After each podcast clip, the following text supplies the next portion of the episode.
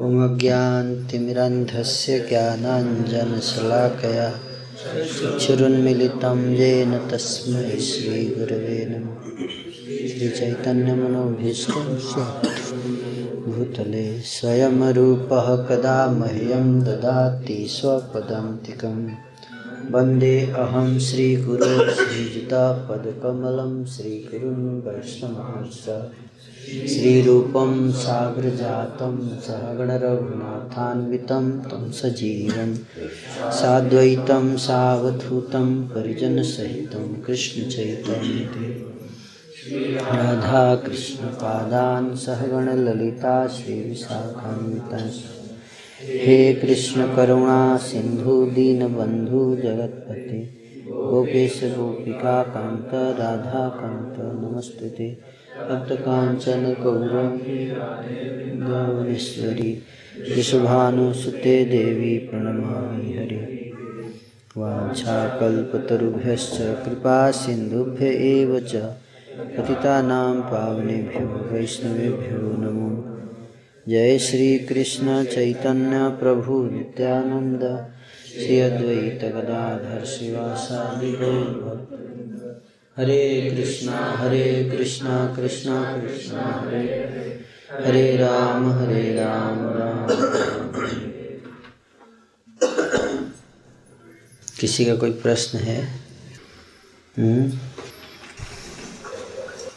तो आज हम लोग भगवत गीता से पढ़ेंगे, है ना? भगवत गीता के दूसरा अध्याय। भगवत गीता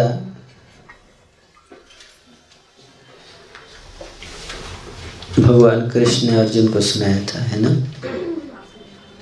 आप लोग जानते नहीं बात।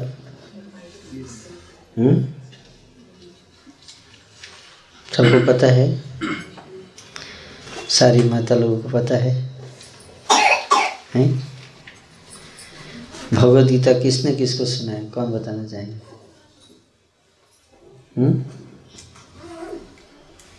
हाँ, संजय ने। अच्छा,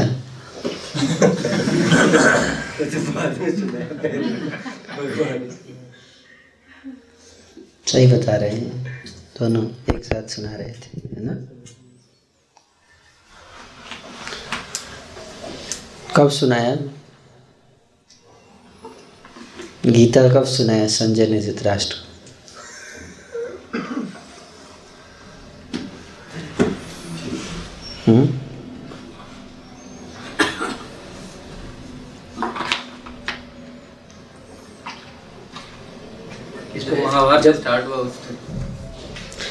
क्या जब महाभारत स्टार्ट हुआ, दोनों की लड़ाई स्टार्ट हुआ, उससे पहले उन्होंने सुनाया। और कोई? जब अर्जुन मतलब अपने धर्म के अनुसार कार्य नहीं कर पा रहे थे, वो धर्म से भ्रमित हो रहे थे, उनके मन में बहुत सारी मतलब भावनाएं आ रही थी अपने परिवार के लिए, तब मतलब श्री कृष्ण भगवान जी ने उन्हें सुनाया, जो धर्म के मार्ग में रहते काम। Very good. भगवान ने सुनाया, तभी संजय ने सुनाया, पर उससे पहले धृतराष्ट्र ने पूछा। पहले धृतराष्ट्र वाचा, तब उन्होंने पूछा कि धनुषेत्रे कुरुक्षेत्रे संवेता युद्ध सभा मामा कहा पांडवा सेवा किम कुर्वत संजय। तब संजय ने फिर कंटिन्यू किया। Very good. पहला श्लोक जब अर्जुन ने ये वाली बात बोल दी कि भगवान से ये वाली बात कही जिन्होंने कि मैं आपका शिष्य हूँ और आप मुझे उपदेश दीजिएगा, तब सुनाया। बहुत अच्छा। 2.7 में तो गीता जो है उसका सुनाने का उद्देश्य, जैसा कि आप सबने बताया, गीता सुनने से क्या प्रभाव पड़ता है, गीता को जो व्यक्ति सुनता है और समझ लेता है उसके ऊपर क्या प्रभाव पड़ता है? उसका अज्ञान नष्ट होता है और ध्यान बुद्धि से ऊपर उठ जाता है। ध्यान बुद्धि से ऊपर उठ जाता है। मानसिक चेतना में वृद्धि होती है। मानसिक चेतना इम्प्रूव होता है ना, इम्प्रूव होता है। Very good. और डिसीजन लेने में हेल्प मिलेगा। Very good. हमारा धर्म क्या है ये पता चलता है। धर्म क्या है पता चलता है। रोज़ अपने कर्तव्यों को करते में मोहित नहीं होता वो। मोहित नहीं होता। Very good. You can decide what is wrong या what is bad. Right wrong का ज्ञान बहुत बढ़िया है। आचरण में सुधार होता है। आचरण में सुधार होता है। तो गीता के एक श्लोक में इसका वर्णन है कि अगर कोई गीता सुनेगा तो उसको क्या लाभ होगा। वो श्लोक कौन बताएंगे। हाँ संजय का है लास्ट में। हाँ क्या कि जो अपना मत बताते हैं श्लोक बोल रहा हूँ कि जहाँ कृष्ण अर्जुन है वहाँ पे नीति ऐश्वर्य और श्री और एक और चार चीज़ें होती हैं कि ये वहाँ पर हमेशा वास करती है जो जहाँ पे कृष्ण और अर्जुन का वास होता है। तो ये जो लोग जाते हैं बाहर संसारों में ये ऑलरेडी भगवद गीता संजय ने बता रखा कि ये अगर आप भगवद गीता का पालन करते हो तो ये ऑलरेडी है। ये वहाँ पर फिक्स है चारों चीज़ें। करेक्ट। और कोई बताना चाहेंगे। अर्जुन ने गीता सुना है ना, तो गीता सुनने का उसके ऊपर क्या प्रभाव पड़ा। कौन एक श्लोक है जिसमें अर्जुन स्वयं बोलते हैं कि मेरे ऊपर गीता सुनने से क्या मेरा प्रभाव पड़ा। गीता कौन बताना। इधर कोई बोला। हाँ नष्ट मोह स्मृतिर्लब्ध्वा तत्प्रसादात् मे चित्त स्थितोऽस्मि गतसंदेह करिष्ये वचनन्तम्। ये श्लोक है ना। ये श्लोक गीता सुनने से ये सारी चीज़ होना चाहिए हमारे अंदर ना? पहला चीज़ क्या होता है। नष्ट मोह। मोह नष्ट हो जाता है। गीता सुनने से क्या हुआ। मोह नष्ट हो गया तो सारा टेंशन खत्म। संसार आप सबको टेंशन होता है कभी। और टेंशन का मतलब ये कि मोह है ना। तो जिसका मोह नष्ट हो जाता है फिर उसका टेंशन नहीं रहता है। मोह क्या है। मोह के बारे में कौन डिफिनेशन देंगे मोह का।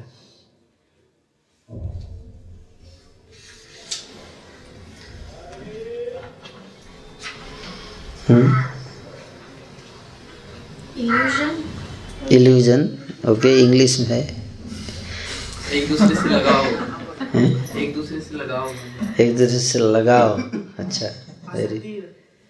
आसक्ति। अच्छा जो सेकंड चैप्टर में है ना वो कामात क्रोधस विजायते उसके बाद नेक्स्ट श्लोक है इसमें कि बुद्धि नष्ट हो जाती है उसके बाद मोह हो जाता है उससे। बुद्धि तो सबसे लास्ट में नष्ट होती है। पहले मोह है। बहुत अच्छा बता रहे हैं। क्रोधात भवति सम्मोह सम्मोहात् स्मृति विभ्रम है ना। स्मृति भ्रंशात् बुद्धि नाशम्। शरीर को ही सब कुछ मान लेना। मैटर को ही सब कुछ। सही कुछ। यस। बॉडी रिलेटेड जो कुछ भी है वो मेरा है। हाँ ये मोह है। जनस्य मोहो अहम ममेति। क्या जनस्य मोह। व्यक्ति का मोह क्या है। अहम ममेति। ये मोह है। हाँ मतलब मैं। हम ममेति मतलब मेरा। मैं और मेरा ये नष्ट हो जाएगा। मोह मैं और मेरा। पहले श्लोक में जो धृतराष्ट्र पूछ रहे हैं ना मामा का पांडव। हाँ मेरे और पांडवों के तो अंतर कर दी। हाँ गीता लेकिन धृतराष्ट्र ने गीता सुन ली उसका मोह नष्ट हुआ है। नहीं हुआ। शुरू में भी यही बोल रहा था मामा का पांडव ऐसे ही। लास्ट में यही बोला है ना। पूरा गीता सुनने के बाद ही बोला कि कृष्ण ने मेरे बहुत गलत किया है। इसने मेरे अर्जुन को निर्मोह बना दिया। उसको निर्मोही बना दिया। उसका मोह खत्म कर दिया। परिवार में लड़ाई करा रहा है। परिवार में कितना प्रेम करता है मेरा अर्जुन है अपने भाई से दुर्योधन से कितना प्रेम है, देखो सब त्यागने के लिए तैयार है बेचारा। ये कृष्ण जो है इसको क्या बना दिया, निर्मोही बना दिया इसने निर्मोही बना दिया। अब इसको हम एक्सप्लॉइट नहीं कर सकते, है ना। इमोशनल ब्लैकमेल अब नहीं कर पाऊंगा मैं इसको। धृतराष्ट्र का मोह नष्ट नहीं होगा, ये भी समझना है। इसलिए देखो एक गीता एक साथ दो लोग बोल रहे हैं, दो लोग सुन रहे हैं, लेकिन दोनों का के ऊपर गीता का प्रभाव अलग अलग पड़ रहा है। मतलब इसका मतलब ये है कि गीता हर व्यक्ति, ऐसा नहीं कि गीता सुनने से आपको फायदा होगा, कोई ज़रूरी नहीं है। अगर गीता आपने सुना, कोई ज़रूरी नहीं कि आपको उसका लाभ मिलेगा, वैसे तो उसका लाभ ना मिले, उल्टा असर भी पड़ सकता है जैसे धृतराष्ट्र के ऊपर पड़ गया है कि नहीं। तो धृतराष्ट्र अब देखिए माँ बाप, उसका मोह नष्ट नहीं हो रहा था, यहाँ तक उसके जब सारे पुत्र मारे गए युद्ध में, उसके बाद भी धृतराष्ट्र का मोह नष्ट नहीं हुआ, है ना। धृतराष्ट्र ने कहा कि जो भी हुआ गलती मेरे से हुआ, सब ठीक है, पर अब मैं जो हूँ वो पश्चाताप करना चाहता हूँ, और मैं चाहता हूँ अपने सारे पांडु पुत्रों से मैं गले मिलना चाहता हूँ एक एक करके, है ना। आप लोग जानते हैं बात। तो सब लोग गए गले मिलने, युधिष्ठिर मिले, फिर भीम की बारी आई, हाँ, तो भीम जा रहे थे तो भगवान कृष्ण ने क्या किया, इशारा कर दिया, 1 मिनट रुक जाओ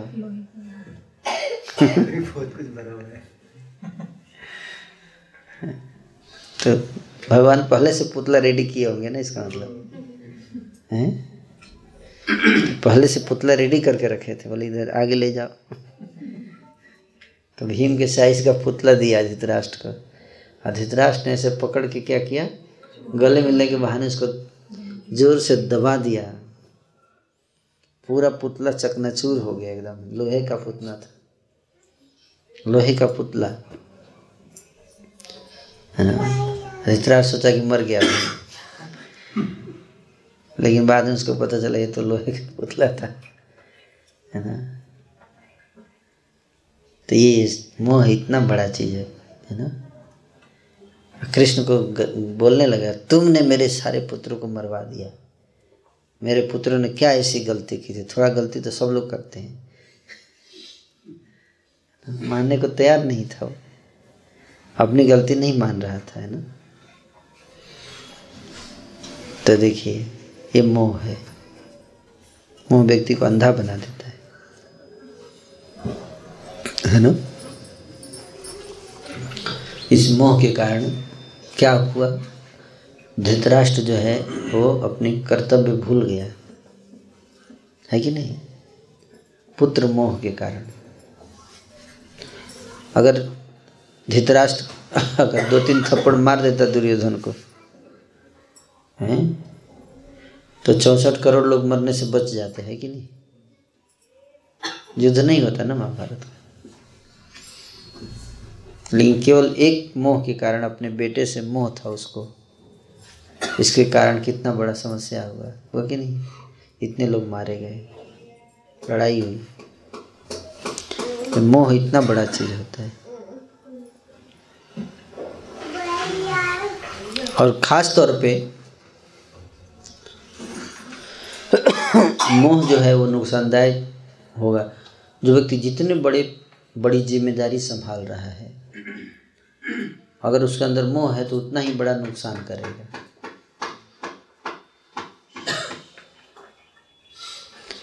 किसी कोई जिम्मेदारी नहीं, मोह है भी तो कोई प्रॉब्लम नहीं है, है ना। लेकिन जो जिम्मेदारी है, जैसे राजा है कोई, धृतराष्ट्र क्या था, राजा था। राजा हो के अगर आप मोह है आपके अंदर, अगर राजा हो के मोह है तो फिर थोड़ा कम कर दीजिए, है ना, इको कम करके ट्रेवल बढ़ा दीजिए बस, है ना। हरे कृष्ण, ट्रेवल बढ़ा दो, बास कम कर दीजिए। हरे कृष्ण। तो धृतराष्ट्र का राजा था, मान लीजिए आप एक राजा हैं और साथ ही साथ एक पिता भी हैं, है ना? क्या है? एक राजा भी हैं और साथ ही साथ वो क्या है, एक व्यक्ति दो रोल कर रहा है ड्रामा में, एक राजा का और एक पिता का।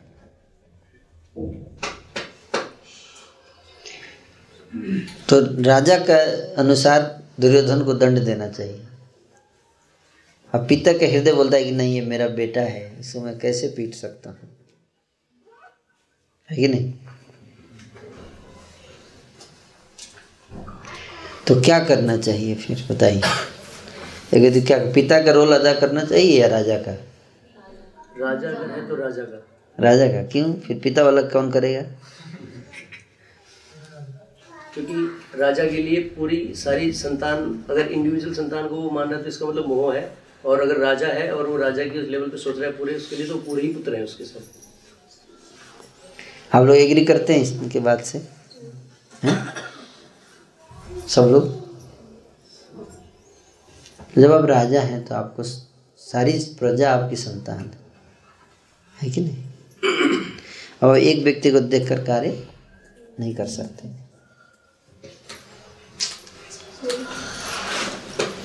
अपना भी पुत्र अगर आपके सामने आ जाए, जैसे कोई जज है और उसका अपना बेटा अगर मर्डर किया है, कटघरे में आगे खड़ा हो जाए, उसको डिसीजन देना है तो क्या देगा? फांसी की सज़ा देनी है, दे पाएगा अपने बेटे को कोई फांसी की सज़ा? चलिए माता जी का पूछते हैं, माता जी आप जज हैं मान लीजिए, नहीं देंगी ना? नहीं देंगे ना, क्या करेंगे? रिजाइन दे दीजिए, है कि नहीं? मैं नहीं दूंगी, कल रिजाइन दे, मैं जज नहीं बनना, है कि नहीं? इसलिए माताओं को जज नहीं बनाने का प्रॉब्लम हो जाएगा।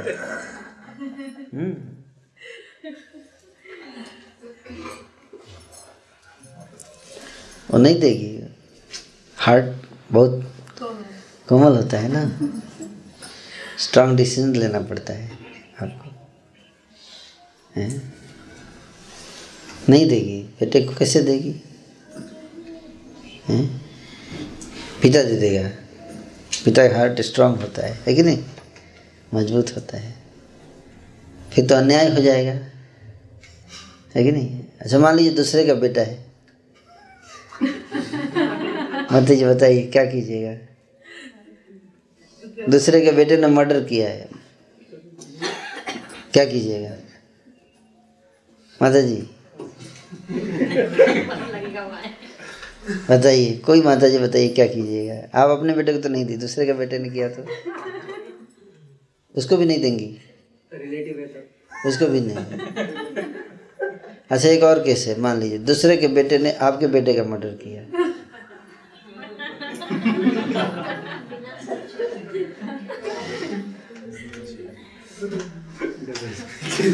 विदाउट डिटरमिनेशन ही देते, फिर तो न्याय मांगेगी ना? न्याय मांगेगी कि नहीं? मेरे को न्याय चाहिए। उसी तरह से अगर आपके बेटे ने किसी के बेटे का मर्डर किया, उसको भी तो न्याय चाहिए ना?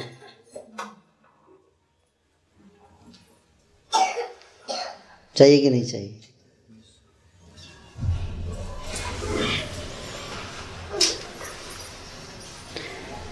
तो इसलिए अगर आप जज हैं, राजा हैं, तो हमें इस सबसे ऊपर उठना पड़ेगा, है कि नहीं? गीता यही संदेश दे रहा है, सारी गीता यही बता रही है, अगर आपने ध्यान से सुना तो।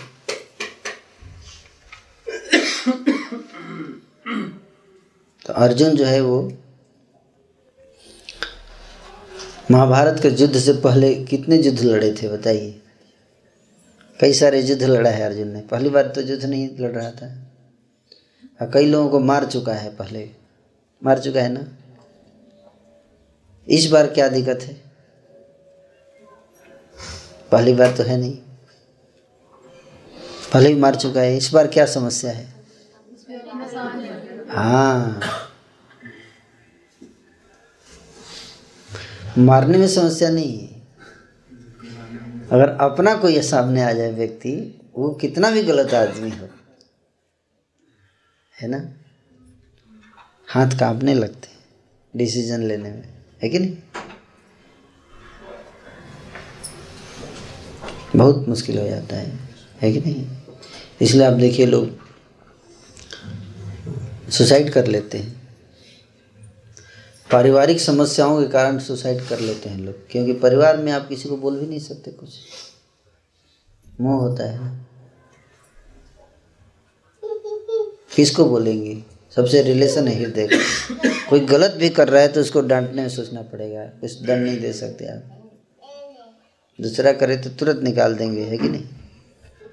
अगर आपका अपना व्यक्ति गलत करता है तो क्या कीजिएगा,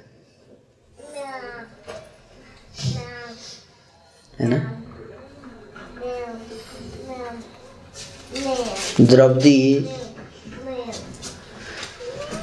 द्रौपदी के साथ अन्याय हुआ है कि नहीं? भरी सभा में उसके निर्वस्त्र करने का प्रयास किया गया, तो उस समय भीष्म पितामह, द्रोणाचार्य सब लोग थे उस सभा में, है कि नहीं? तो उनको रोकना चाहिए था, है कि नहीं? चाहिए था ना, तो लड़ना ही था तो उस समय लड़ लेते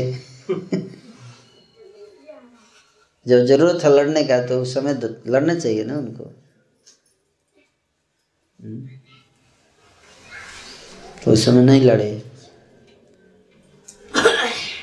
तो अधर्म का साथ दे रहे हैं तो उनको, हमें हो सकता है कि उनको दंड देना पड़े, अगर आप अधिकारी हैं तो, कोई भी अधिकारी है कि नहीं? नहीं तो क्या होगा, अपने लिए, अपने लोगों के लिए अलग रूल, बाहर वालों के लिए अलग रूल, दूसरों के लिए अलग रूल, है ना? तो इसलिए मोह रहेगा अगर, तो आप डिसीजन नहीं ले पाएंगे। इसलिए जो मोह से मुक्त होता है उसी को लीडर बनाया जाना चाहिए, है? हर व्यक्ति लीडर बनना चाहता है नहीं, हर व्यक्ति प्राइम मिनिस्टर, चीफ मिनिस्टर, ये मिनिस्टर, वो मिनिस्टर बनना चाहता है ना, लीडर। लेकिन उस जिसको लीडर बनना है उसको मोह से मुक्त होना पड़ेगा, इसमें इवन गुरु बनना है तो मोह से मुक्त होना पड़ेगा, काउंसलर भी बनना है तो मोह से मुक्त होना पड़ेगा। कोई भी चीज़, कोई भी पोस्ट आपको लेना है, मोह से मुक्त रहेंगे तभी बन पाएंगे। ये गीता का संदेश है। सबसे पहला चीज़ जो होता है गीता से में क्या है, नष्ट मोह, मोह नष्ट कर देता है। मोह नष्ट करने का मतलब ये नहीं है कि किसी से प्रेम नहीं करता व्यक्ति, ये दूसरा गलत अंडरस्टैंडिंग लोगों का। अच्छा मतलब निर्मोही हो जाएंगे हम, गीता पढ़ा के निर्मोही बन जाएंगे, अब मैं नहीं पढ़ूंगा गीता है?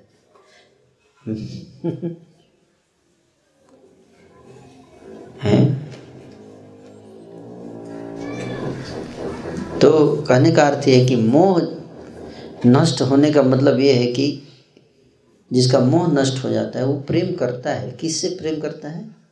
धर्म से प्रेम करता है, और जो धर्म का पालन करते हैं उनसे प्रेम करता है। और किससे प्रेम करता है? अधर्म का जो पालन करते हैं उनसे क्या करता है? उनसे भी प्रेम करता है। लेकिन एक अधर्म है उससे प्रेम नहीं करता। अधर्म का पालन जो अधर्मी है उसको, उसे प्रेम करता है तभी तो उसको दंड देता है। अधर्मी को दंड देकर सुधारना ही तो प्रेम है कि नहीं? अगर मान लीजिए आप लोगों ने कोई गलती किया और आपको सुधारा जाए तो ये प्रेम है या ईर्ष्या? प्रेम है। अगर बच्चा जो है मिट्टी खा रहा है, देखिए मिट्टी खा रहा है, मिट्टी, अगर माँ इसको सुधारती है तो ये प्रेम है या ईर्ष्या? प्रेम है ना?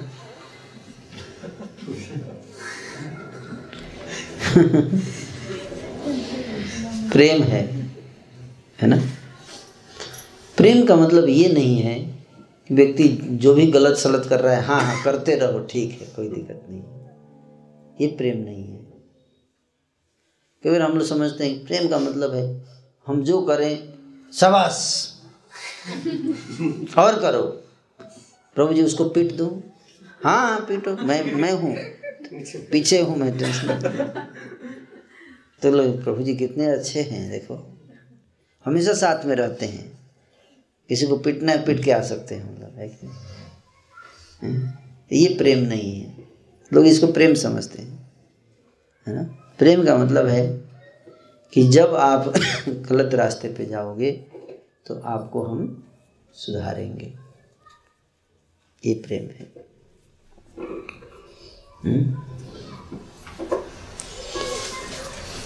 तो गीता इसका संदेश, ये तभी हम कर पाएंगे जब हमारे अंदर मोह नहीं होगा। प्रेम होना अलग चीज़ है, मोह अलग चीज़ है, दोनों को एक जैसा नहीं मानना चाहिए। आप समझे बात को। तो प्रेम में क्या होता है, व्यक्ति बच्चे को दंड देता है, उसको कष्ट भी देगा, कष्ट भी देगा, कष्ट देगा ही, है ना।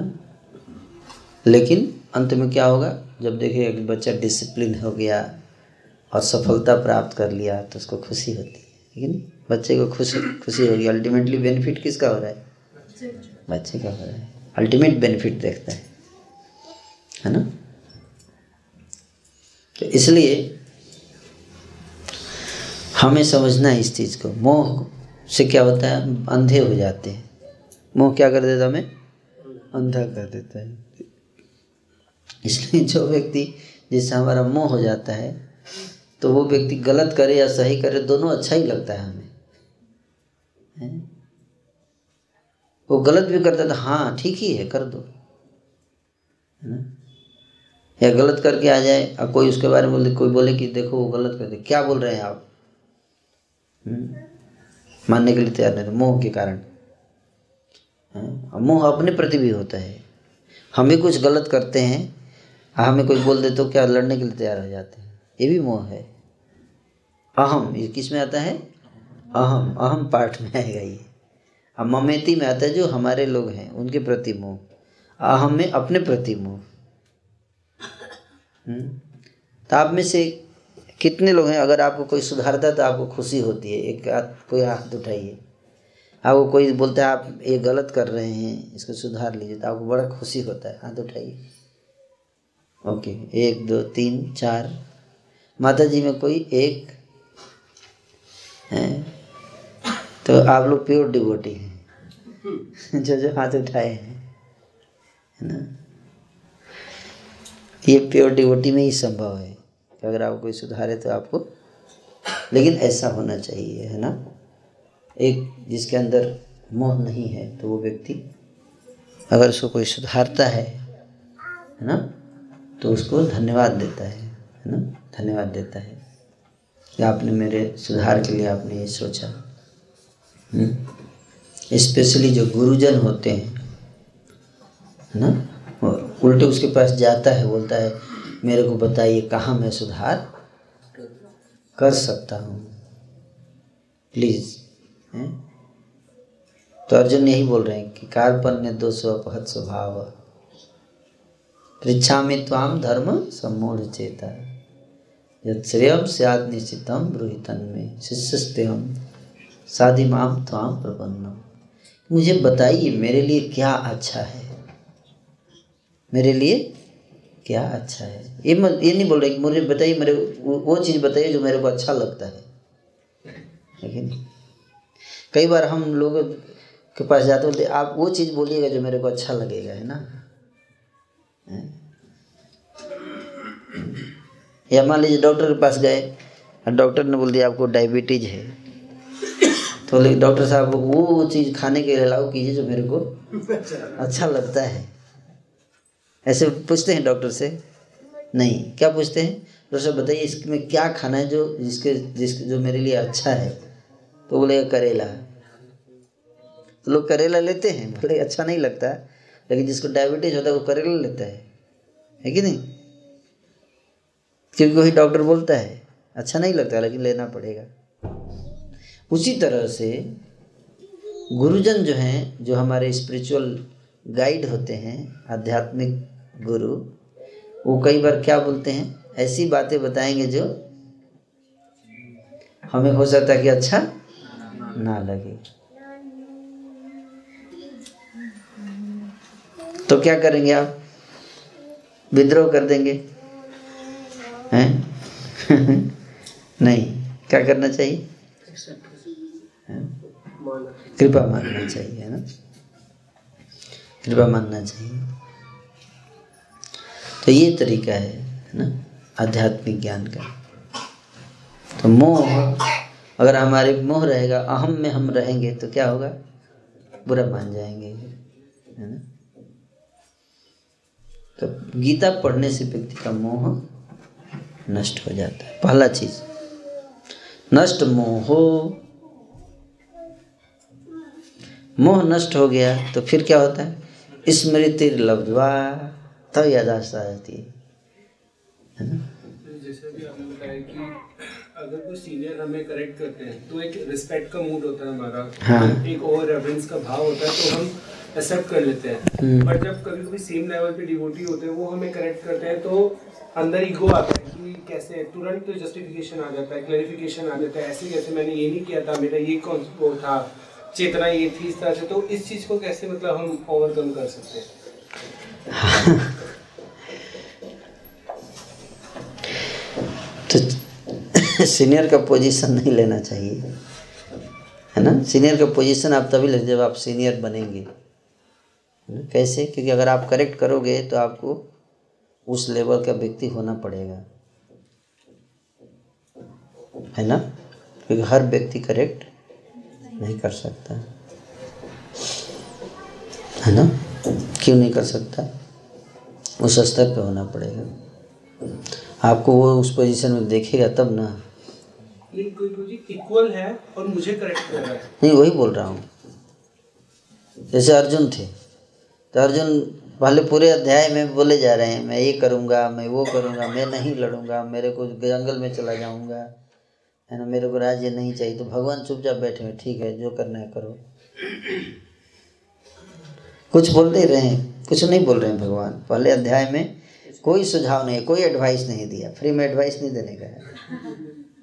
इससे पता चलता है क्या, क्या पता चलता, बताइए माता जी, पीछे बताइए, बताइए। हाँ, फ्री में एडवाइस देना चाहिए कि नहीं देना चाहिए, हैं? तो आप में से कितने लोग फ्री में एडवाइस देते हैं? आप अपना एडवाइस चीप सस्ता में बेच रहे हैं। आप लोग अच्छे बिजनेसमैन नहीं हैं, है कि नहीं। महंगा बनाइए थोड़ा, है कि नहीं, डिमांड हो तब सप्लाई करने का। बिना डिमांड के सप्लाई करेंगे तो क्या होगा, कोई खरीदेगा नहीं। तो हमें एडवाइस नहीं देना चाहिए जल्दी, है ना। बिन मांगे एडवाइस देना मतलब अपना इमेज खराब करना। तो इसलिए अर्जुन ने एडवाइस नहीं मांगा तो भगवान चुपचाप खड़े थे, ठीक है बोलो, बोलते जाओ, मैं लड़ूंगा, अच्छा, मैं युद्ध करूंगा, नहीं, अच्छा, मैं जंगल में चला जाऊंगा, ओ वेरी गुड,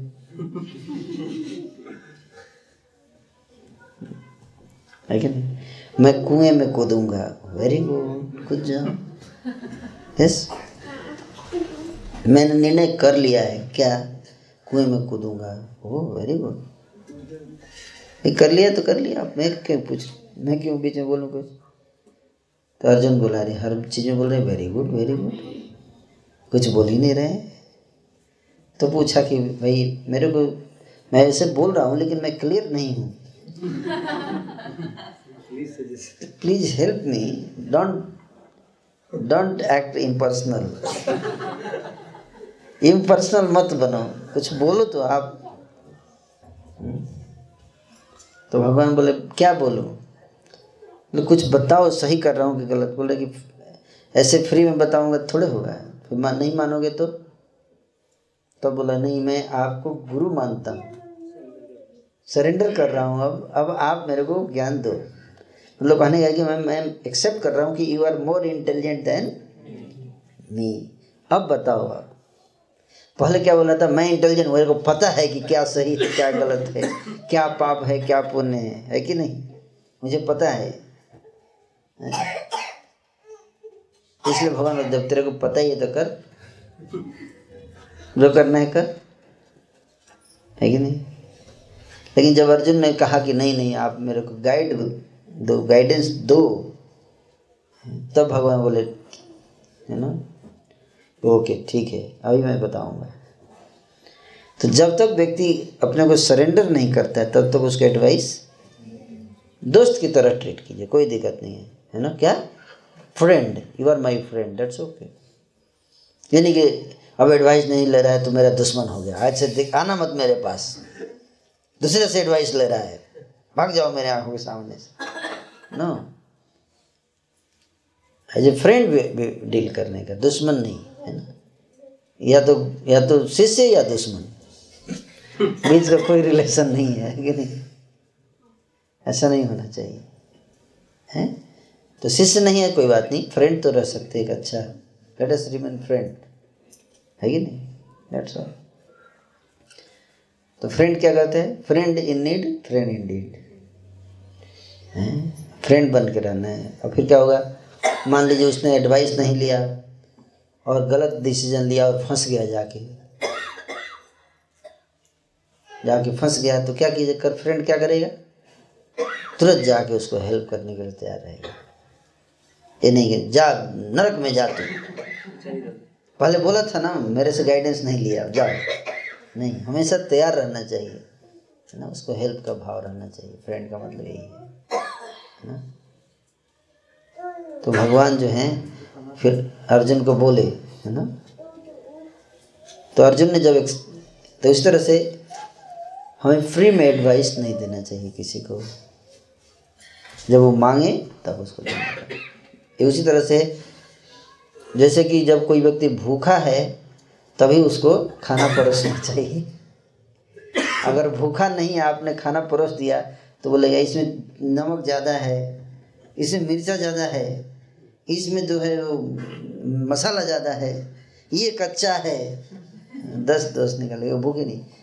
और जिसको भूख लगा है उसको सूखी चपाती भी दे दीजिए। देखिए कोई भिखारी होता है भूखा आदमी, उसको सूखी चपाती भी दे दीजिए, थोड़ा बड़े चाव से खाएगा, बोले बहुत बहुत धन्यवाद आपका, है कि नहीं। आप समझ रहे बात। तो जब भूख नहीं है तो खाना परोसने का क्या फायदा है। भूख में भी कई बार लड़ाई होती है, मान लो भूख लगी है, खाना बेकार था खा लिया उन्होंने, मैंने खा तो लिया, मुझे भूख लगी हुई थी लेकिन खाना अच्छा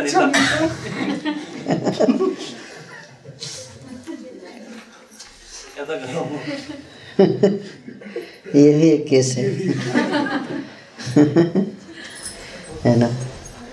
तो इसे खाना ही नहीं बनाने का फिर ऐसे आदमी के लिए, है ना। हाँ, तो कहने का अर्थ है कि मेन पॉइंट ये है कि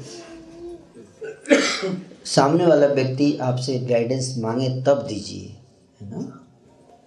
ऐसा नहीं कि सबको गाइडेंस देते चलिए बिना मांगे हुए, इसका मतलब आप गुरु बन गए ना।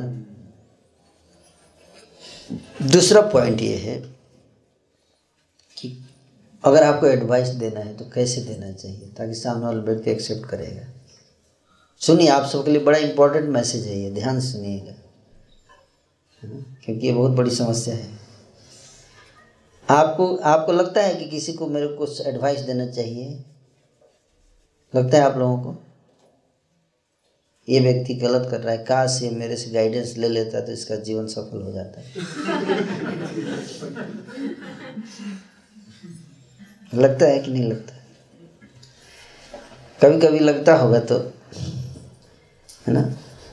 तो कैसे करना चाहिए, क्योंकि वैसे तो सुनेगा नहीं वो आपकी बात, तो क्या करना चाहिए, इसकी टेक्निक है, आपको टेक्निक बता रहा हूँ, है ना। अगर आपको किसी व्यक्ति को कुछ सुझाव देना है, कुछ सजेशन देना है उसको इम्प्रूवमेंट के लिए, तो आपको उसके लिए तैयारी करना पड़ेगा, प्रिपरेशन, है ना। क्या पहले आप 10 दिन तक उसकी अच्छी बातें उसको बताइए। क्या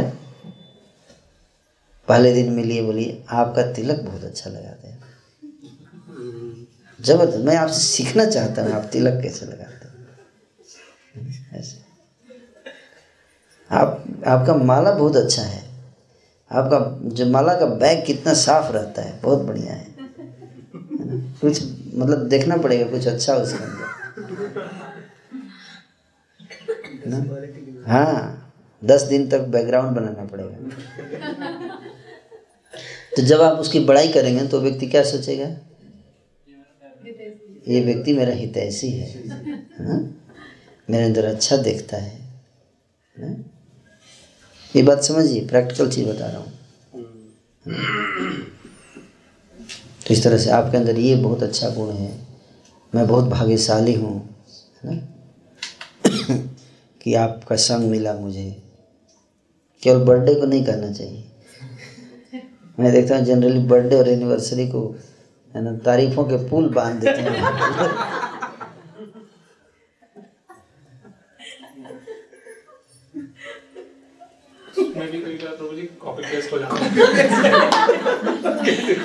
पर मैं जानता हूँ कम से कम ये भी अच्छा है, ना करने से तो बिल्कुल नहीं करने से तो अच्छा है, कम से कम बर्थडे के दिन तो कम से कम याद करने का प्रयास करते हैं, कुछ शब्द लिख देते हैं। This is also very good, है ना। बट इससे भी अच्छा क्या है, हम हमेशा कुछ ना कुछ अच्छा याद रखें हर वक्त। जब भी कोई भक्त हमारे आँखों के सामने आता है, कोई भी, है ना, स्पेशली आपका सबसे जिससे सबसे खराब रिलेशन है उस व्यक्ति का आप अच्छा गुण याद करो और लिखो। अगर भगवान की आपको सबसे अधिक कृपा चाहिए, सबसे ज़्यादा कृपा, तो सबसे टफ काम करना पड़ेगा। सबसे टफ काम क्या है आप जानते हैं क्या? जो व्यक्ति आपको बहुत खराब लगता है, पसंद नहीं है, उसके अंदर अच्छा गुण लिखना। ये निर्जला एकादशी से ज़्यादा टफ है।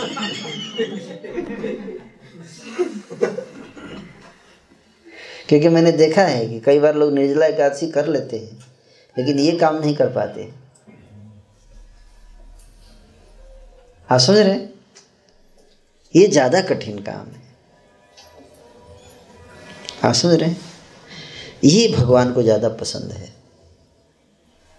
आप 56 भोग भगवान को लगाइए, वो उतना उनको पसंद नहीं है।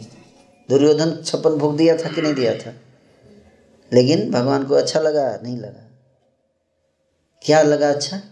विदुर जी का साग, वो अच्छा लगा उनको, है ना। तो ये सबसे ज़्यादा इम्पोर्टेंट है कि जो व्यक्ति मेरे को अच्छा नहीं लगता है उसके अंदर अच्छाई देखना, ढूंढना चाहिए, है ना। और ढूंढना भी चाहिए और उसको हृदय से बोलना चाहिए, हृदय से बोलना चाहिए, है ना। तो दुश्मन भी आपका अपना बन सकता है। ये इतना पावरफुल टूल है, किसी को अप्रिशिएट करना हृदय से, है ना। जैसे कि 2 व्यक्ति थे, आपने 2 ऋषियों का नाम लिखा, एक थे वशिष्ठ जी और एक विश्वामित्र जी। नाम सुने आप लोग वशिष्ठ का? yes. अब विश्वामित्र जी का है। तो आपस में बहुत लड़ाई होती थी दोनों। विश्वामित्र हमेशा चाहते थे कि वशिष्ठ को मार दें, कैसे रास्ते से हटा दें। तो लड़ाई क्यों थी ये बाद में कभी बताऊंगा, लेकिन अभी के लिए मान लीजिए बहुत लड़ाई थी। अब विश्वामित्र ने बहुत प्रयास किया वशिष्ठ को हराने का, हरा नहीं पाए और ईर्ष्या की आग में जलने लगे। क्या आने लगा? ईर्ष्या की आग में जलने लगे। तो डिसाइड किया अब तो इसको तपस्या से पहले प्रयास किया जीतने का, कितने पे बोले अब तपस्या से नहीं होगा, अब उल्टा कुछ करना पड़ेगा। बोले आज रात में छुप के जाऊंगा और सिर काट दूंगा इसका, वशिष्ठ का। तो वशिष्ठ का सिर काटने की रात में गए भेष बदल के और वेट करने लगे कि कब सोएंगे दोनों पति पत्नी, फिर घुसूंगा सिर काटूंगा। तो दरवाजा में कान लगा दिए है ना, दीवार में कान लगा के आवाज़ सुन रहे थे। जब सब आवाज़ बंद हो जाए तब घुसूँगा अंदर। जब कान लगाए तो सुन रहे थे कि दोनों बात कर रहे थे, हस्बैंड वाइफ। तो अरुंधति ने प्रश्न पूछा वशिष्ठ जी से, है ना, कि आपके अनुसार आज दुनिया में सबसे बड़ा तपस्वी कौन है आज के समय में? तो वशिष्ठ जी ने कहा कि वैसे तो विश्वामित्र जी मुझसे नाराज रहते हैं और हमेशा मेरे बारे में बुरा सोचते रहते हैं, किंतु मैं हृदय से सत्य कह रहा हूँ कि उनसे बड़ा तपस्वी आज संसार में कोई नहीं है और मैं भी उनसे सीखता हूँ तपस्या कैसे करना है। तो सब विश्वामित्र ने ये कान से सुना ये बात तो उनका हृदय पूरा परिवर्तित हो गया। आप समझे बात करो कि मुँह पे भरे हम कड़वा बोल दें किसी को, लेकिन पीछे हमें क्या करना चाहिए? उसकी बड़ाई करनी चाहिए, है ना। क्योंकि मुँह पे कोई बड़ाई भी करता है तो व्यक्ति ठीक है कोई बात नहीं, है ना, ये तो हर व्यक्ति करता है, शायद मेरे सामने मेरे को। लेकिन जब पीछे करता है तो वो व्यक्ति जब आके बताता है, अरे आपका तो बड़ाई कर रहे थे, बहुत अच्छा बोल रहे थे आपका, तो वो चीज़ जो है ना एक व्यक्ति को अच्छा लगता है कि नहीं। कहने का अर्थ ये है कि ये किसी व्यक्ति को अगर आपको सुधारना भी है तो उसके अच्छे गुणों को देखना चाहिए, है ना, भले उसकी अच्छाई देखनी चाहिए। नहीं तो क्या होगा ना, आपको इतना सुधारना होगा ना तो आप इतना सुधार देंगे, सुधारने के दौरान आप उसको टॉर्चर कर देंगे इतना ज़्यादा, क्या होगा, वो व्यक्ति टूट जाएगा, इनसेंसिटिव, है ना। तो जब आप किसी के अंदर अच्छा गुण देखेंगे तो उसकी वैल्यू आपको पता रहेगा, है कि नहीं, इसका कितना वैल्यू है। अगर मैं इसको इनसेंसिटिवली करेक्ट कर दिया और टूट के चला गया, दूर हो गया, तो मेरे लिए क्या होगा, लॉस होगा, है कि नहीं, लॉस होगा। तो इसलिए हमें क्या करना चाहिए, किसी को भी अगर हम किसी का वैल्यू जानते हैं, कोई व्यक्ति हमें बहुत प्रिय होता है तो हम उसको कैसे सेंसिटिवली डील करते हैं कि नहीं, रिलेशन खराब ना हो जाए। जो कोई व्यक्ति का, जैसे ये लैपटॉप है, इसका पता है कि 40,000 का है कि नहीं, तो जब मैं इसको पकड़ता हूँ तो बड़े सावधानी से पकड़ता हूँ कि कहीं गिर ना जाए, है कि नहीं। लेकिन मान लीजिए अगर मेरे को पता रहे कि ये 2 रुपये का लैपटॉप है तो कैसे ऐसे पकड़ के, हाँ प्रभु बताइए क्या बात है कि नहीं, लेकिन टूट भी जाएगा तो कोई बात नहीं है, ट्रेनिंग में कोई बात नहीं है, लैपटॉप ही तो है 2 रुपये का, है कि नहीं, क्या हो गया। तो जब किसी का गुण हमें याद रहता है और वो गुण जेन्युइन होना चाहिए, ये भी याद रखिए, क्या जेन्युइन, यानी कि तारीफ के पुल बांध दिए झूठ मूठ का, वैसे तो पागल आदमी है, इसका क्या गुण है, कुछ है, देखने का मन नहीं करता है, लगता है मुँह में आग लगा दूँ इसके, आज इसका बर्थडे है, क्या करूँ, कुछ लिखना ही पड़ेगा, क्या ऐसा रूल बना दिया गया श्रीनिवास आचार्य सभा में, सब क्या कर दिए हैं सभी। बहुत बड़ी तपस्या है, निर्जल एकादशी कर लूँ ज़्यादा अच्छा है, इसका बढ़ाई करने से। तो ये सारी चीज़ें आती हैं तो हमें जेनुइन अच्छा गुण देखना है और तब देख पाएंगे आप, जब उस व्यक्ति के साथ समझ जाएंगे। अगर आपको किसी भक्त के जेनुइन गुण देखना है ना, क्या करना चाहिए आप जानते हैं, उसके साथ बैठ के उससे पूछिए कि आप भक्ति में कैसे जुड़े, है ना, क्या आप भक्ति में कैसे जुड़े, आप भौतिकवादी जीवन में थे तो बताएगा कि भगवान कृष्ण से उसका कितना प्रेम है, है ना, तब आपको लगेगा अरे कृष्ण से इतना प्रेम करता है और मैं इससे इतना द्वेष कर रहा हूँ, हैं। तो व्यक्ति सुनिए उसके अंदर क्या प्लानिंग है, कृष्ण की सेवा आप क्या सोचते हैं, फ्यूचर में आप कृष्ण का सेवा कैसे करना चाहते हैं, तो बताएगा मेरा ये प्लान है, मेरा ऐसे सेवा करने का प्लान। तो जो व्यक्ति इतना प्लान बना रहा है कृष्ण को सेवा करने का, उसके साथ हम कैसे, है कि नहीं। तो ऐसे सुनना चाहिए, पूछना चाहिए उसके लाइफ के बारे में, उसका थिंकिंग प्रोसेस क्या है, कैसे सोचता है वो व्यक्ति, है कि नहीं, उसकी फिलोसॉफिकल अंडरस्टैंडिंग। आप मेरे कोई क्वेश्चन है उसका उत्तर दीजिए, है ना, इस सिचुएशन में क्या करना चाहिए, उसका फिलोसॉफिकल अंडरस्टैंडिंग है क्या, डिस्कस करना चाहिए, पूछना चाहिए उससे, जानना चाहिए उसके बारे में। तो जानने से क्या होगा कि हमारा रिस्पेक्ट बढ़ेगा उस व्यक्ति के प्रति, है ना। तो जब हम किसी का बड़ाई करते हैं, किसी का अच्छा बोलते हैं, तो जब हम वो व्यक्ति समझता है कि हम उसके हितैषी हैं, फिर हम बता सकते हैं। तो कुछ समय तक अच्छा बोलेंगे तो एक अच्छा रिलेशन बन जाता है उस व्यक्ति से। क्या हो जाता है, अच्छा रिलेशन। आप देखिए जिससे भी आपका खराब रिलेशन है, कहीं ना कहीं हमने उसके बारे में कुछ या तो बुरा बोला है, या और नहीं बोला तो कोई दूसरा ने जाकर उसको बोला है कि आपने बुरा बोला है। दो ही कारण हो सकता है। कई बार आपने बुरा नहीं बोला होता है लेकिन कोई और जाके उसको बोल देता है, ये भी होता है। बहुत सावधान रहना चाहिए, मंत्रा बहुत है रिलेशन खराब करने वाले लोग, है ना। तो आपको कोई आके बोलता है, मेरे साथ बहुत होता है ऐसा, मेरे साथ बहुत होता है। कोई आएगा बोलेगा प्रभु जी वो ना ऐसे ऐसे बोल रहे थे, वो ऐसे बोल रहे थे, तो मैं उसको सुनता हूँ लेकिन विश्वास नहीं करता, है ना। मानता हूँ, सुन लिया, ठीक है। जैसे जज होता है, जज क्या करता है, भाई वकील ने बोला आप बताइए अपना पक्ष, बताइए क्या आपका क्या कहना है कि नहीं।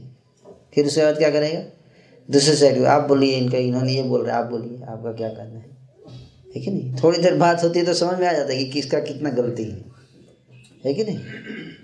तो उसी तरह से कोई व्यक्ति अगर मान लीजिए मेरे को आके बोले पद्मसाई प्रभु ने आपको गाली दिया, प्रभु जी ऐसे कोई बोल दिया मेरे को, तो मैं तुरंत ईगो पे ले लूँ, अच्छा पद्मसाई की ये हिम्मत, अरे मैं तो उसको इतना अच्छा समझता था, मेरे सामने आके बार बार गिरता है, प्रणाम करता है और पीछे ऐसे बोलता है, अरे धोखेबाज। तो मैंने क्या किया, मैंने क्या किया, पद्मसाई को मेरे को पता नहीं कि बोला है कि नहीं बोला है, कितना बोला है, क्यों बोला है, किस परिस्थिति में बोला है, कैसे बोला है, किस टोन में बोला है, बिना इन्वेस्टिगेशन किए हुए किसी थर्ड पार्टी के बात को मान लिए। ये कभी नहीं करने का गलती, कभी नहीं करना चाहिए ऐसा गलती, है ना। इसके पीछे एक कहानी है ना, मैं आपको सुनाऊंगा। ये कितना खतरनाक चीज़ है। एक तो करना ही नहीं चाहिए निंदा किसी का। अगर कोई बोल भी दिया ना मेरे बारे में, मान लीजिए पद्मसाई प्रभु ने बोल भी दिया बुरा, तो मेरे को आके ऐसे नहीं बताना चाहिए, है ना। क्या बताना चाहिए, प्रभु जी वैसे तो पद्मसाई प्रभु बहुत सिंसियर ड्यूट है, आपसे बहुत प्रेम करते हैं, है ना, बहुत आपके प्रति उनके श्रद्धा है, इतने साल से भक्त हैं, है ना, मैं उनसे बहुत कुछ सीखता हूँ, पर मेरे को ऐसा लगा कि शायद वो किसी चीज़ से परेशान हैं, तो कुछ ऐसा गुस्से में ऐसा बोल रहे थे, वैसे हैं नहीं वो, ऐसे ऐसे बोलना चाहिए। आप समझ में आ रहा है। तो आप पूछ सकते हैं आप उनसे उनके गुस्से का क्या कारण है, है ना।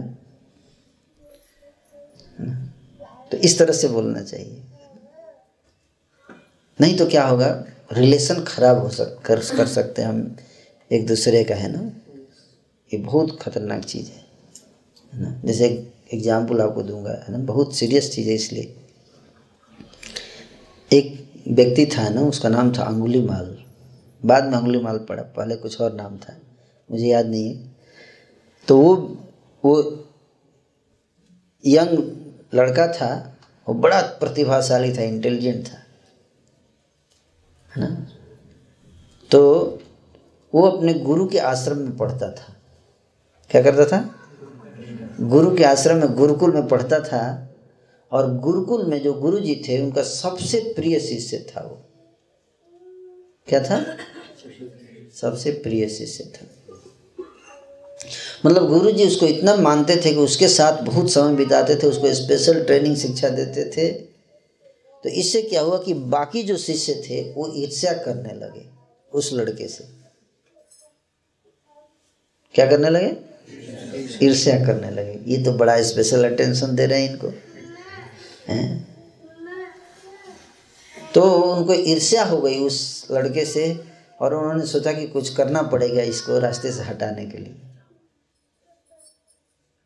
तो क्या हुआ कि जो गुरुजी थे उनकी जो वाइफ थी, तो वो लड़का जो है गुरुजी से सीखता था, वाइफ से बातें भी करता था, कोई ऐसा था नहीं कुछ।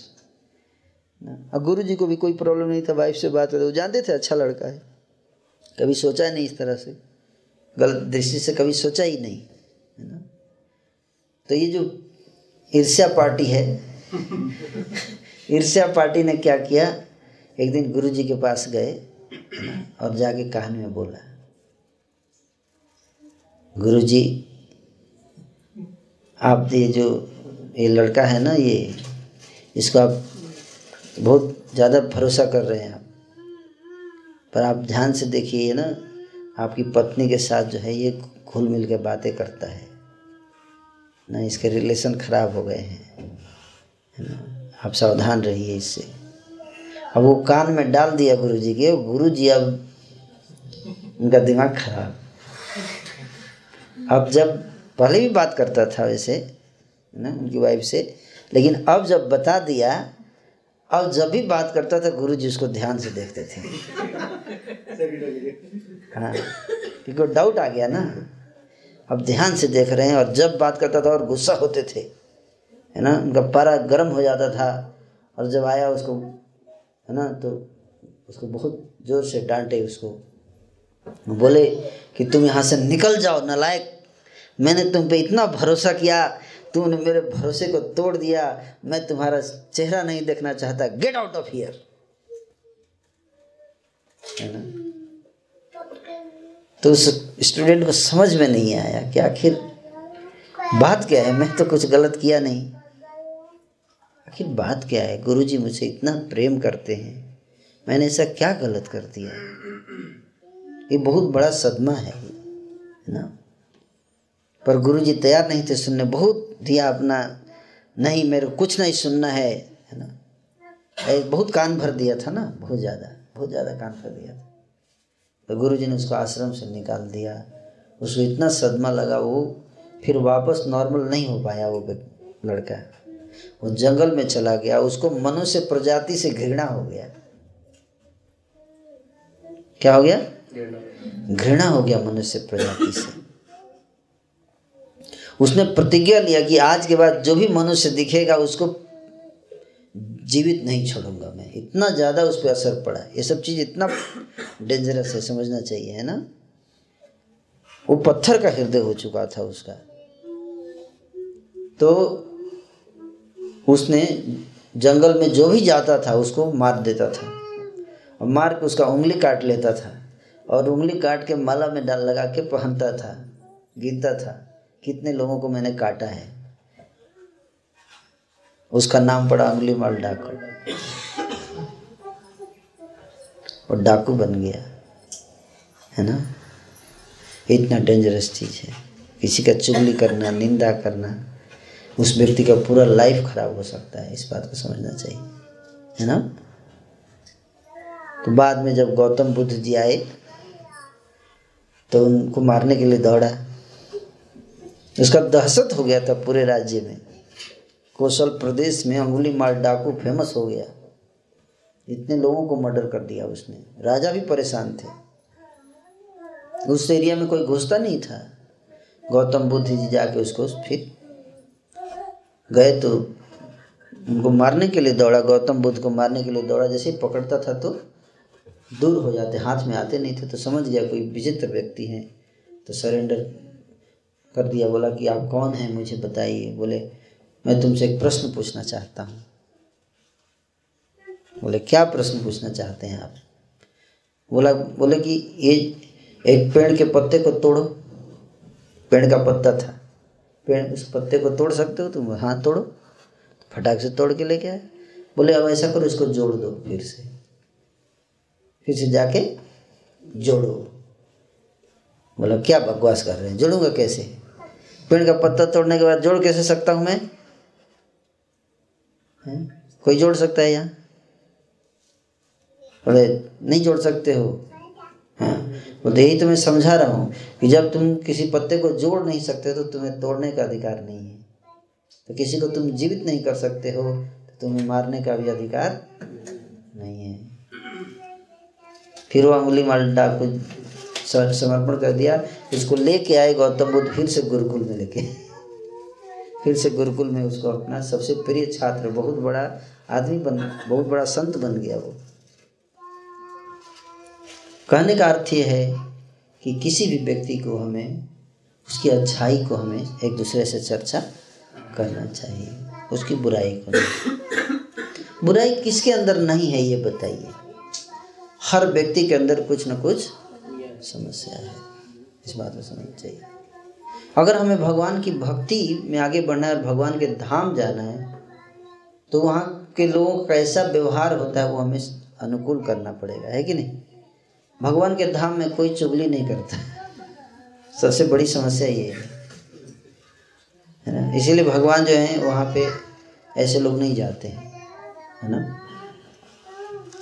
तो हमें इस गुण को विकसित देगा। आप देखिए भगवान को, देखिए भगवान, आपने इतने शास्त्र भागवत पुराण कहीं भी पढ़िए, आप गीता कहीं भी पढ़िए, भगवान किसी की निंदा करते हुए आप नहीं सुनेंगे। भगवान को कभी किसी की निंदा नहीं करते। भगवान हमेशा अच्छे शब्दों से, रेस्पेक्टफुल शब्द बोलते हैं, है ना। आदर के साथ बात करते हैं, किसी से भी करेंगे तो एकदम आदर के साथ बात करेंगे, है ना। बहुत आदर देते हैं भगवान बात करते समय, हालांकि वो इतने पावरफुल हैं फिर भी रेस्पेक्टफुल हैं। तो उसी तरह से हम सबको रेस्पेक्ट देना चाहिए, अच्छे गुण देखने चाहिए एक दूसरे के। तब क्या होगा? देखिए एक जैसे ही हम किसी की अच्छाई देखते हैं ना तो उसके प्रति हमारे हृदय में प्रेम आता है, रेस्पेक्ट आता है, नेचुरल रेस्पेक्ट आएगा, नेचुरल रेस्पेक्ट। जैसे सुनील माधव प्रभु हैं, जैसे ही मेरे को पता चलता है कि इनके ये 2 करोड़ रुपए इनके पास है, हरे कृष्णा प्रभु हरे कृष्णा, आइए स्पेशल बैठिए, यहाँ बैठिए, आपको प्रसाद स्पेशल दिया जाएगा। नहीं क्यों? 2 करोड़ है, नहीं है? फिर वही ठीक है, वही रही।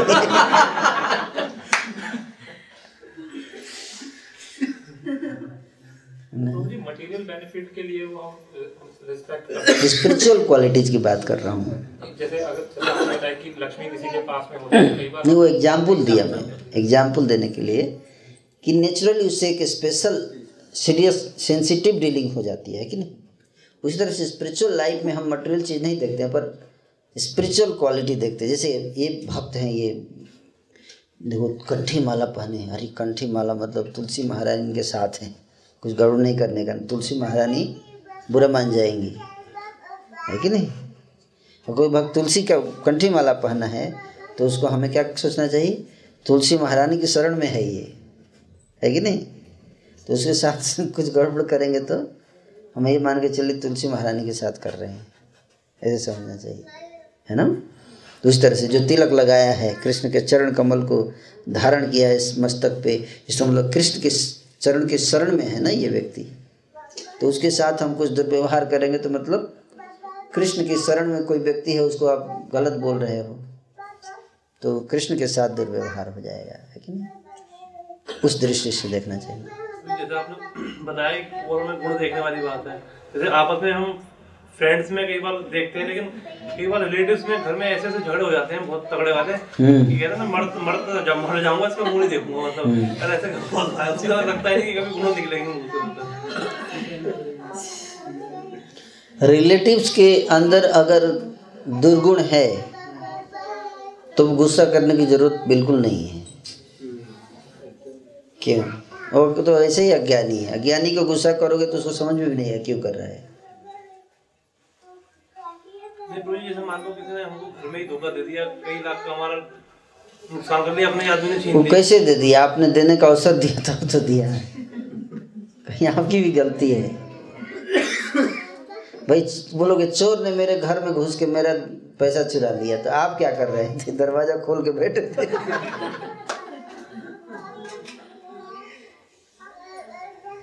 आपने जरूरत से ज्यादा विश्वास किया उसके ऊपर, ये आपकी गलती है कि नहीं? अब अचानक घृणा कर रहे हैं। अगर आपके घर में सांप आ जाए,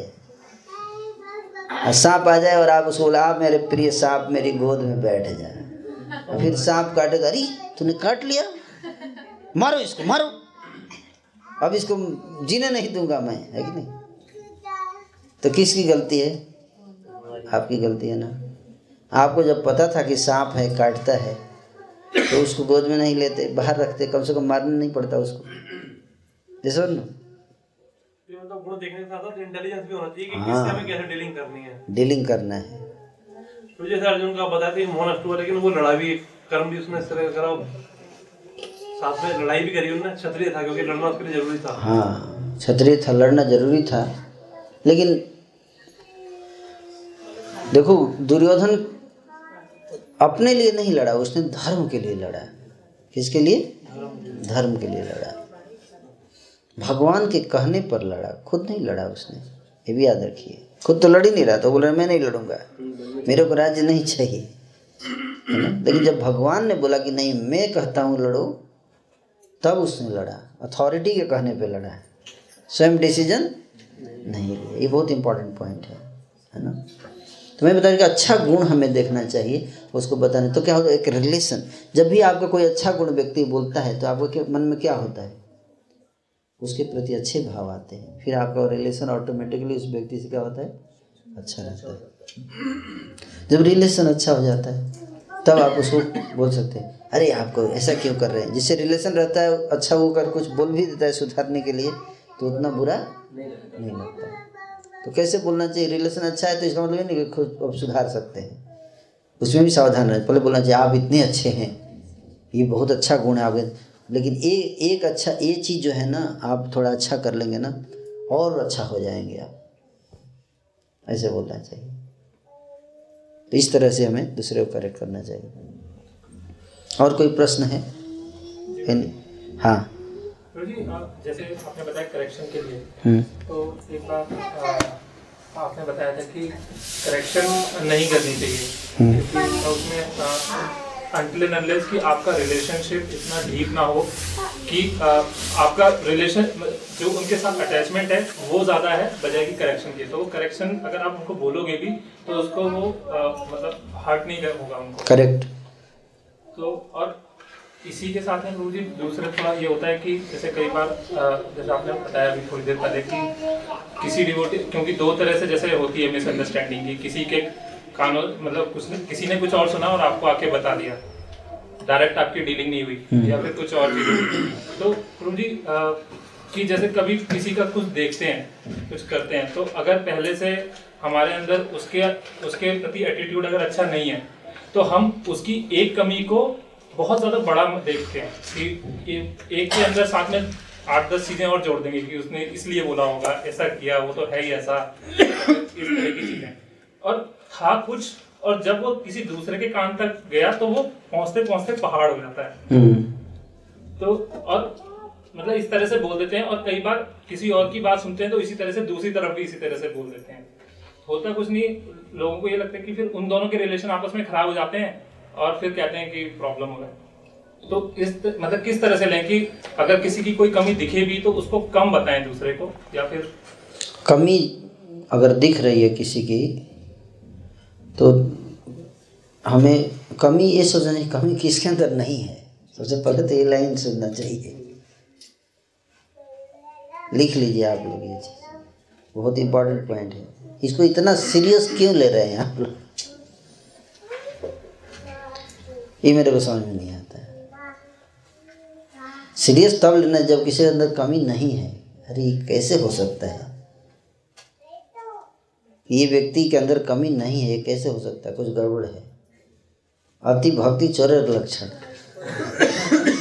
कोई व्यक्ति बहुत अच्छा व्यवहार कर रहा है तो सावधान रहना चाहिए, है ना, कि कमी, क्योंकि कमी है तो क्या आश्चर्य, कोई आश्चर्य नहीं है कि नहीं। जेल में अगर पता चल गया अरे क्रिमिनल है तो आश्चर्य करेंगे, अच्छा जेल में क्रिमिनल, ये कैसे हो गया।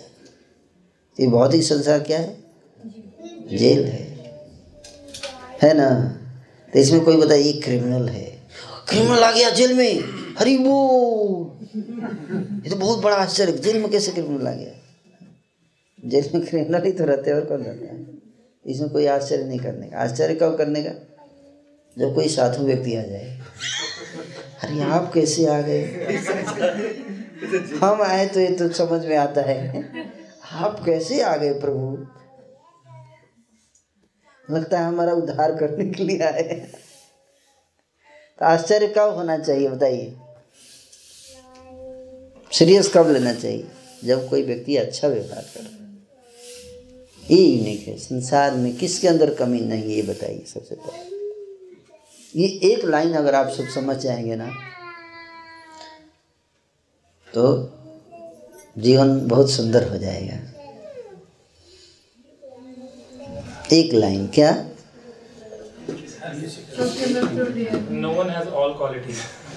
किसके अंदर कमी नहीं है, तुम्हारे अंदर नहीं है क्या। माइंड को तुरंत बोलना चाहिए, क्या तुम्हारे अंदर कमी नहीं है, तो बोलता है नहीं। क्या बोलेगा माइंड, नहीं, कम से कम उसके इतना नहीं है। तो आपको ऐसा लगेगा, लेकिन अब दूसरे भक्त से पूछेंगे तो वो भी, उसका भी माइंड ऐसे ही बोलता है, नहीं मेरे अंदर कमी नहीं, उसी आपके अंदर ज़्यादा कमी निकाल देगा वो, है ना। तो ये कमी है या नहीं उसके बाद नहीं, माइंड किसको देखता है कमी, है ना।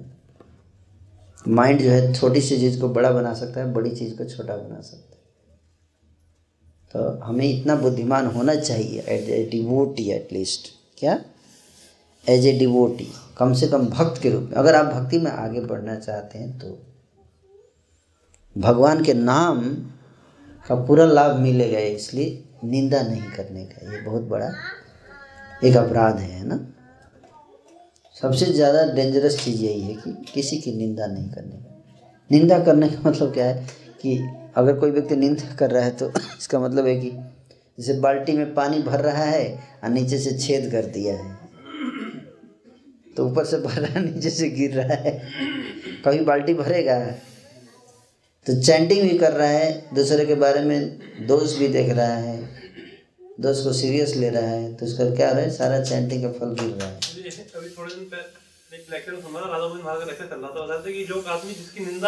है। उन दोनों को जैसे उसने कुछ गलत किया और जो निंदा करता है दोनों को सेम नरक मिलता है। हाँ, निंदा की वजह से, क्योंकि उसके सारे दुर्गुण बाद में आप जो निंदा करते हैं उसके अंदर आ जाते हैं। ये भी है, अगर इनके मैं निंदा करूंगा कि ये बहुत गलत मृदंग बजाते हैं तो मैं हारमोनियम गलत बजाने लगूंगा। ये साइड इफेक्ट है, उसकी कमी मेरे अंदर आ जाएगी। ये यूनिवर्सल प्रिंसिपल है, इस बात को समझिए, ये होगा ही ये। तो इसलिए निंदा कभी भी नहीं करना चाहिए। अगर किसी के अंदर कोई कमी दिख गई तो तुरंत सोचें तो मेरे अंदर भी तो है, तो क्या करूं। माइंड को तेरे अंदर कमी नहीं है तुरंत पूछना चाहिए माइंड को। माइंड बोलता है ये देखो, वो देखो, उसको देखो, देखो कितनी गलती कर रहा है वो। तो माइंड को आपको सजेशन दे रहा है कि नहीं, माइंड करता तुरंत बोलना चाहिए तू कौन सा दूध का धुला हुआ है। अपने मन को तुरंत समझाना चाहिए, है कि नहीं। कितने लोग समझाते हैं बताइए, तू कौन सा दूध का धुला हुआ है। अपना 10 कमी नोट करके रखना चाहिए।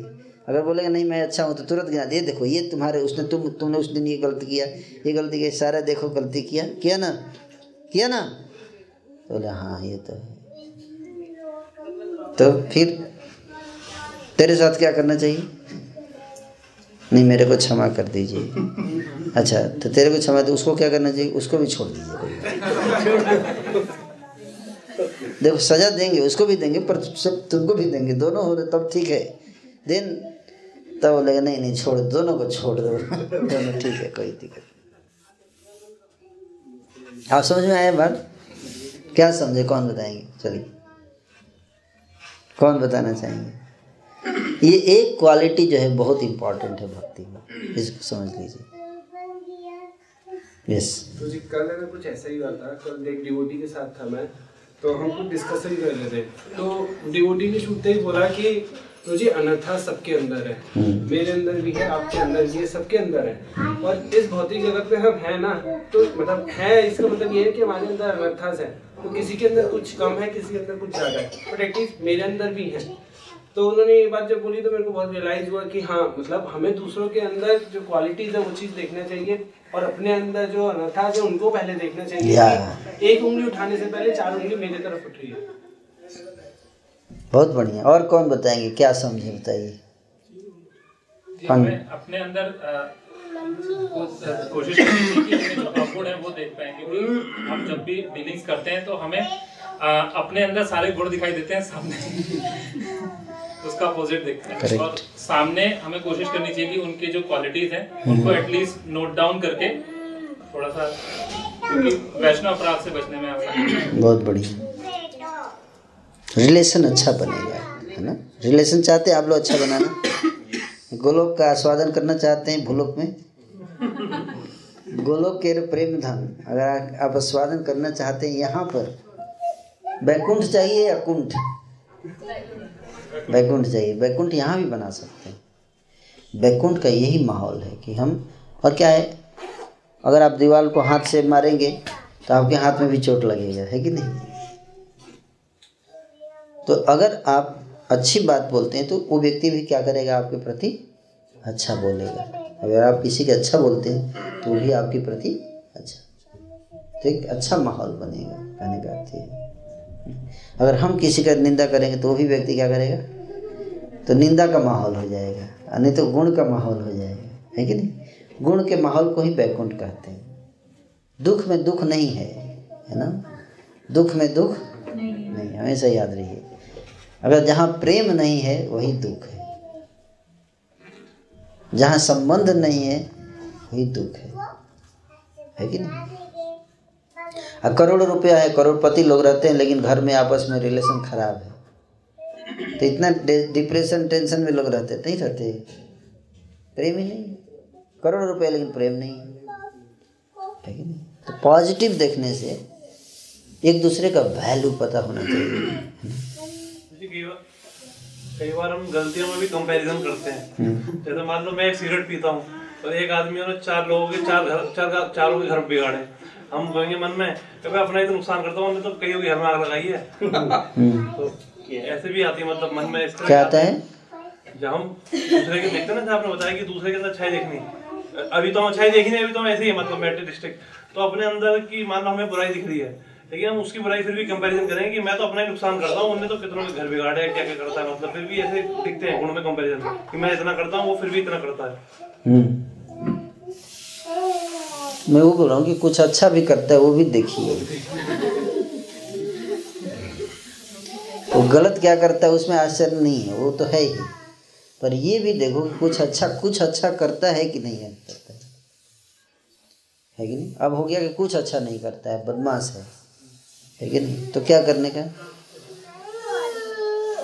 तो भी निंदा नहीं करने का, क्योंकि निंदा करेंगे तो और बदमाश हो जाएगा। तो क्या करने का? उसको कैसे धीरे धीरे सुधारना है। अच्छा निंदा करेंगे तो सुधार नहीं पाएंगे, ये भी याद रखिए। निंदा करने से आप कभी नहीं सुधार पाएंगे किसी को, प्रेम से ही हम किसी को सुधार सकते हैं, ये बात भी समझिए, है ना? प्रेम दीजिए, है ना, तभी सुधरेगा वो व्यक्ति। ओके, और कौन एनी अदर क्वेश्चन? तो इसलिए मैं भगवद गीता के अनुसार, हाँ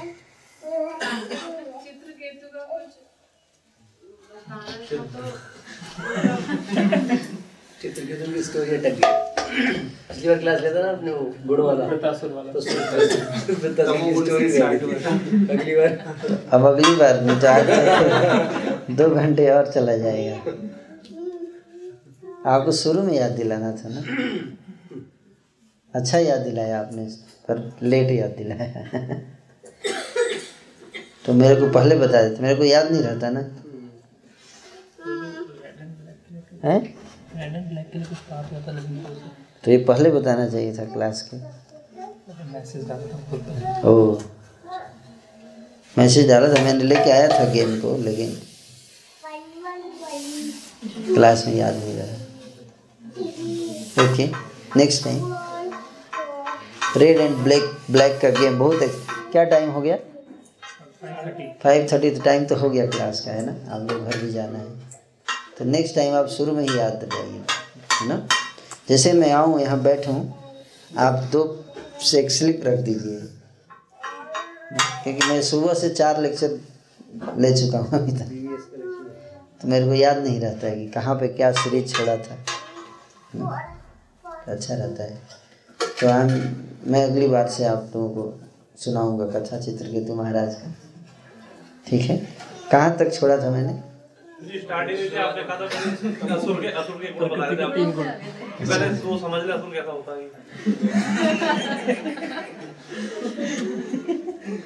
असुर को समझा दिया है,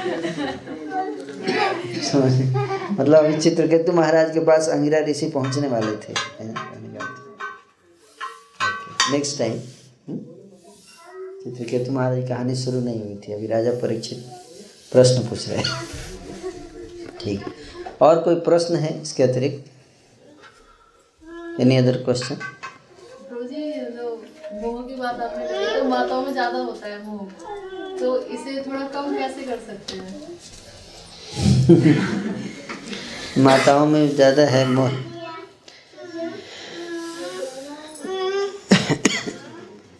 तो जो भी चीज़ आपको भगवान ने आपका स्वभाव बनाया है, वो अच्छा ही है एक तरह से देखा जाए तो, है ना? उसका कुछ अच्छा उपयोग है, इसलिए, है ना? लेकिन आपका सत्संग में रहेंगे तो आपको एक समय आएगा जब आपका मोह जो है वो दूर हो जाएगा, है ना? एक पार्टिकुलर टाइम पे माताओं के अंदर मोह आता है ना? भगवान की व्यवस्था के अनुसार वो आता है ना? जैसे बच्चे का जन्म होता है तो भगवान की व्यवस्था के अनुसार माँ के स्तन में दूध आता है कि नहीं? ये सब कैसे आता है? और माँ थोड़े ना टेंशन लेती है कि दूध आया नहीं आया, नहीं, वो भगवान की व्यवस्था होती है, इसको समझना चाहिए। क्योंकि वो मोह आएगा, दूध आएगा नहीं तो बच्चा कैसे, है कि नहीं? हम मान लीजिए कोई बिल्कुल गरीब आदमी है, कोई माँ है, उसके घर खिलाने के लिए बच्चे को पैसा नहीं है, फिर भी भगवान जो है उसके लिए व्यवस्था कर ही देते हैं कुछ ना कुछ, है ना? ताकि कम से कम बेचारा, जब तक उसका सिस्टम थोड़ा स्ट्रांग नहीं हो जाए, थोड़ा फास्टिंग का, बाद में थोड़ा भूखा भी रहेगा तो थोड़ा देर तक चल जाएगा गाड़ी उसका। लेकिन बचपन में तो उसको सिस्टम बहुत कमज़ोर रहता है, तो तुरंत नहीं मिलेगा, तो इसलिए भगवान ही व्यवस्था करके भेजते हैं, है ना? इस बात को समझना चाहिए। और उसी तरह से माँ के हृदय में बच्चे के लिए स्नेह भी डालते हैं भगवान, आप समझ रहे बात को? ताकि वो बच्चा जो है नवजात है, उसको अपना कुछ फिक्र नहीं है, तो विशेष मोह नहीं होगा अगर, तो केयर उसका नहीं हो पाएगा। माँ अपना उधर बैठ के टीवी देखेगी, बच्चा उधर रो रहा है ना, मोह नहीं होगा तो ये होगा, है कि नहीं, बच्चा मर जाएगा है। तो इसलिए माँ के हृदय में विशेष स्नेह देते हैं भगवान, स्पेशली जब बच्चा छोटा होता है ना। तो ये भगवान की व्यवस्था है ना, इसको ऐसे ही समझना चाहिए। तो वो गलत नहीं है, वो पालन करने के लिए वो आवश्यक है, किंतु साथ ही साथ ये भी समझना चाहिए कि जब समय आएगा, जो भक्ति में चूँकि माताएं लगी हुई हैं और ज्ञान जा रहा है, तो जब समय आएगा तो ये ज्ञान उनको पूरा लाभ मिलेगा इसका, है ना।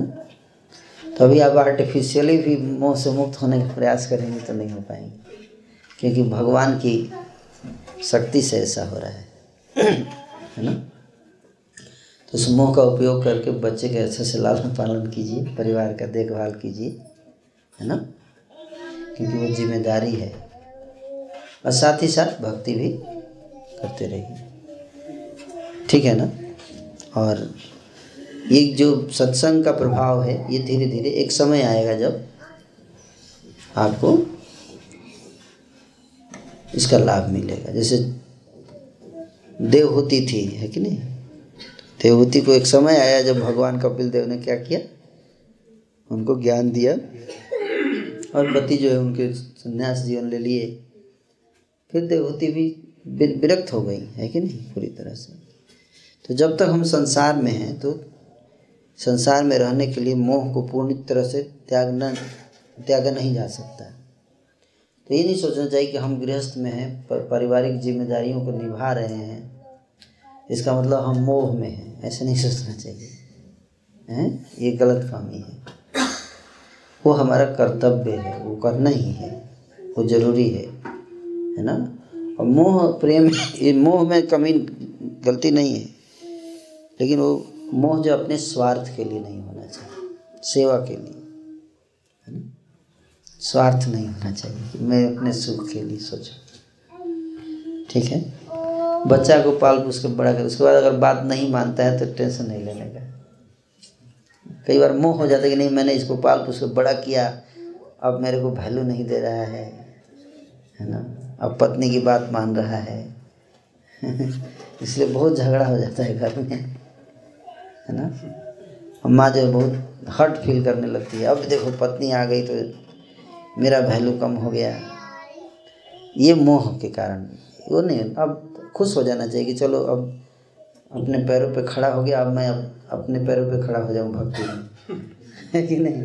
अब भगवान ने मेरी जिम्मेदारी ख़त्म कर दी, खुश हो जाना चाहिए, है कि नहीं।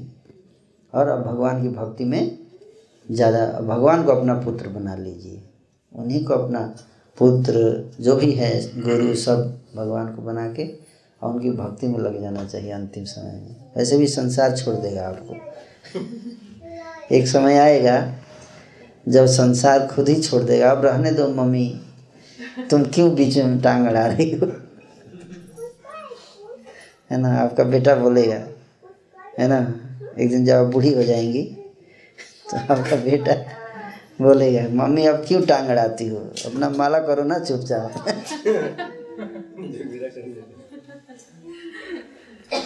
तो आप क्या कीजिएगा, वैसे भी कोई ऑप्शन नहीं बचेगा, मुंह छोड़ना ही पड़ेगा, है कि नहीं। तो उस समय आप, तब तक चूँकि ये अभी से मोह की ट्रेनिंग हो रही है, तो उस समय आपको दुख नहीं होगा, बोला ये तो ठीक है, भगवान करा रहे हैं ये। अब भगवान, बच्चे को भी भगवान इंस्पायर करते हैं, अब बोलो इसको कि अब छोड़े ये सब बहू को भी बोलते, बहू थोड़ा इसको बोलो सास को कि क्यों टांग अड़ाती है, अब भक्ति करे ना मेरी, है ना तो बहू भी उसको याद दिलाती कि, है ना, कि मम्मी जी आप भक्ति कीजिए, अपना माला कीजिए ना, क्या घर परिवार, अभी मरते समय तक, है ना, पारिवारिक चिंता में व्यस्त रहती हैं आप, है ना। तो भगवान उसको माध्यम बनाते हैं, बहू के माध्यम से क्या करते हैं, कड़वे शब्द बुलवाते हैं ताकि उसको वैराग्य आए। जैसे विदुर जी ने धृतराष्ट्र को बोला, सही बता रहा हूँ, आप इस बात को नहीं समझ पाते, है ना। जिस सास को बैरागी हो रहता है ना, उसको सास को बहुत रिस्पेक्ट करती है। ऐसी सास का रिस्पेक्ट होता है कि मेरी सास जो है ज़्यादा टांग नहीं अड़ाती।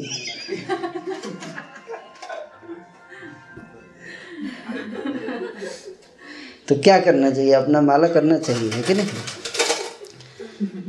माला करना चाहिए और आराम से भजन में लगे रहना चाहिए। यही अंत समय में, वैसे भी संसार एक ऐसा समय आता है कि संसार हमें छोड़ देता है एकांत में। अभी आप एकांत भजन कीजिए, निर्जन भजन का टाइम आ गया आपका।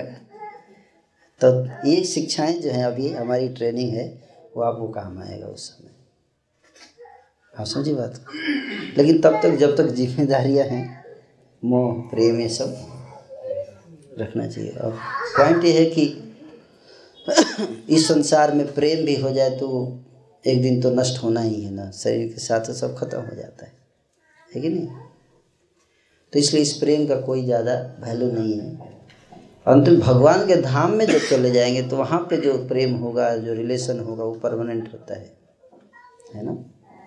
वही वास्तविक में हमारे को सुख देगा, आनंद देगा। तो ये चीज़ समझना है। तो इस मोह से घबराना नहीं चाहिए, है ना? सबसे ज़्यादा ज़रूरी क्या है कि आप लोगों को साधना अपनी करते रहना है। अगर मोह है भी थोड़ा बहुत, लेकिन साधना को कॉम्प्रोमाइज़ नहीं करने देना। लेक्चर सुनते रहिए, लेक्चर सुनते रहिए, ताकि जब संसार आपको छोड़े तो आपको झटका नहीं लगे, याद रहेगा। तो याद रहे, ये तो अच्छा हो गया, अब मैं आराम से मधुमाला करूँगी और है कि नहीं, कोई टेंशन नहीं रहेगा, कोई दुख नहीं होगा, खुशी होगी, है कि नहीं? ओके,